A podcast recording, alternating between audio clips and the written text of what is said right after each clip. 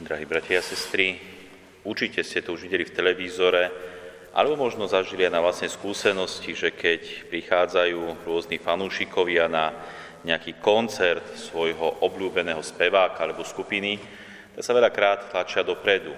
Tlačia sa k pódiu, aby toho svojho speváka, speváčku alebo tú skupinu či kapelu videli čo najbližšie, aby sa, ak sa dá možno, dokázali ich aj dotknúť, aby ich vnímali čo najbližšie. Naozaj musia tam byť potom pri tom pódiu rôzni organizátori, ochrankári, ktorí bránia tým fanúšikom, aby prišli blízko, po prípade, aby vyliezli na to pódium. Začínam týmito slovami kvôli tomu, že Pán Ježiš, ktorý vystúpil a hlásal evanjelium, hlásal Božie slovo, tak sa naň tlačí zástup. Tlačí sa zástup na Ježiša Krista ako na takého naozaj populárneho speváka alebo nejakú celebritu. Tlačí sa naň, pretože to Božie slovo, ktoré hlása Pán Ježiš, ich priťahuje.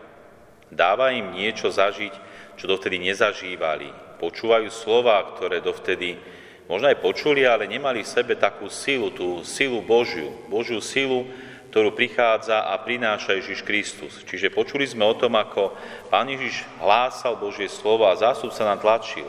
Je to niečo prirodzené, pretože sám Ježiš Kristus je slovo, ktoré sa stalo telom. Sám Ježiš Kristus je Bohom, ktorý hlása Božie, čiže svoje slovo. A zástup sa tlačí na Ježiša Krista. Ale Pán Ježiš neostáva iba pri hlásaní Božieho slova. Veľakrát aj v dnešnom evanjeliu Pán Ježiš potvrdí svoje hlásanie aj konkrétnymi skutkami. A v dnešnom evanjeliu sme počuli o tom, ako Pán Ježiš povedal slovo. Povedal slovo Šimonovi, aby zatiahol na hlbinu, aby na loďke, ktorej bol, aby zatiahol na hlbinu a spustil siete. Pán Ježiš povedal toto slovo. A ako sme počuli, tak hoci Šimon Peter sa začína vyhovárať a hovoriť: učiteľ, celú noc sme sa namáhali a nič sme nechytili, ale nakoniec povie to krásne, ale na tvoje slovo spustím siete. Čiže Šimon Peter dáva na Ježišovo slovo. Spúšťa siete a vidíme, čo sa stane. Stane sa veľký zázrak, keď učeníci chytia také veľké množstvo rýb, že sa im až siete trhali. Dokonca museli dať znamenie spoločníkom, čo boli na druhej lodi, aby im prišli pomôcť. Čiže vidíme, ako sa prejavuje sila Božieho slova. Keď naň človek dá, keď ho počúvne, keď ho začne nasledovať a plniť vo svojom živote. Tak ako Šimon Peter, hoci na jednej strane prejavil aj tú svoju ľudskú slabosť, nedostatočnosť, keď začal spochybňovať Ježišovo slovo, keď hovoril, že a predsa sme nič nechytili, namáhali sme sa a na čo, ale predsa nakoniec počúval to slovo, počúval Ježišovo slovo a spustil tie siete a vtedy sa mohol stať veľký zázrak. A vidíme, že ten príklad zázraku je naozaj aj v tom, že nielen Šimonova loď sa naplnila tými rybami až po kraj, že sa potápala, ale dokázala sa naplniť aj ďalšia loď.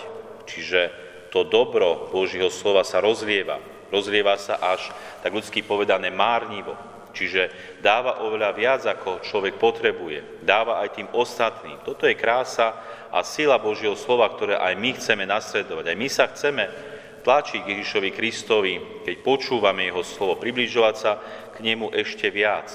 A pozrime sa, čo toto Božie slovo potom spôsobilo v osobe Šimona Petra. Hoci zažil takýto veľký zázrak, keď počúval slovo Ježiša Krista, vidíme, že Šimon Peter padol Ježišovi k nohám a hovoril: Pane, odíď odo mňa, lebo som človek hriešny.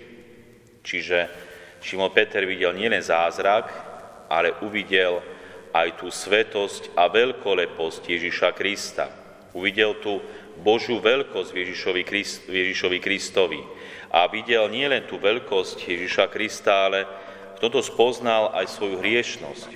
Videl, kým je v prítomnosti Ježiša Krista. Videl, že je človek hriešný. Preto hovoria, doslova zachvacuje ho hrôza, keď zažíva tento zázrak, tohto zázračného rybolovu. A tak vidíme, že hoci Šimon Peter takto reaguje, predsa Ježiš Kristus je ten, ktorý povznáša alebo pozdvihuje, nenechá Šimona Petra tejto svojej alebo jeho hriešnosti, v jeho slabosti a iba ľudskosti, ale prichádza a povznáša ho, pozdvihuje ho, keď mu hovorí: neboj sa, odteraz budeš loviť už ľudí. A vidíme, že Šimon Peter opustil všetko a išiel za Ježišom Kristom. Pán Ježiš ho povzniesol, pozdvihol, nenechal ho v tej jeho slabosti a hriešnosti, ale prichádza, aby ho povzniesol. A tak výzva dnešného evanília je aj pre nás, aby sme aj my skrze Božie slovo zatiahli na hlbinu. Aby sme aj my v tej hlbine spoznávali tú krásu, veľkoleposť a božstvo Ježiša Krista, ktoré je ukryté naozaj v Božom slove. A tak v tomto svetle Ježiša Krista, v jeho svetosti a veľkosti, aby sme poznávali aj my sami seba, kým sme. Určite sme aj ľudia hriešni, ktorí majú svoje chyby, slabosti a hriechy. Ale určite Ježiš Kristus aj nás chce pozdvihnúť, pritiahnuť k sebe. Chce nás zbaviť našich slabostí, hriešnosti a chce, aby sme sa pripodobnili jemu, tomu skutočnému človeku, ktorým máme byť, tými ľuďmi, ktorí boli pôvodne stvorení bez hriechu a naozaj v blízkosti Boha, aby sme sa aj my postupne stávali tými svätými. A takým pekným mementom je nám aj to prvé čítanie z knihy proroka Izaiáša, kde sme mohli počuť o tom, ako tento prorok zažíva a vidí tiež samotného Boha, alebo tú Božú veľkosť, Božú slávu.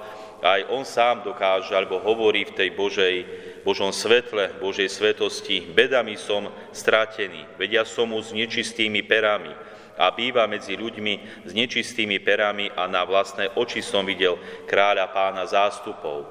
Človek, keď naozaj stretá Boha, keď naozaj sa dostáva do Božej svetosti a blízkosti, vtedy vidí tú pravdu o sebe, vtedy dokáže vidieť, aký naozaj je, že je hriešný, ale potrebuje očistenie, potrebuje Božú blízkosť, potrebuje Božie posvetenie. A vidíme, že aj v tejto osobe Izaiáša priletel k nemu jeden zo serafov a v ruke mal žeravý uhlík, ktorý kliešťami vzal z oltára, dotkol sa jeho úst a povedal: hľa, toto sa dotklo tvojich perí, zmila tvoja vina a tvoje hriechy sú zmité.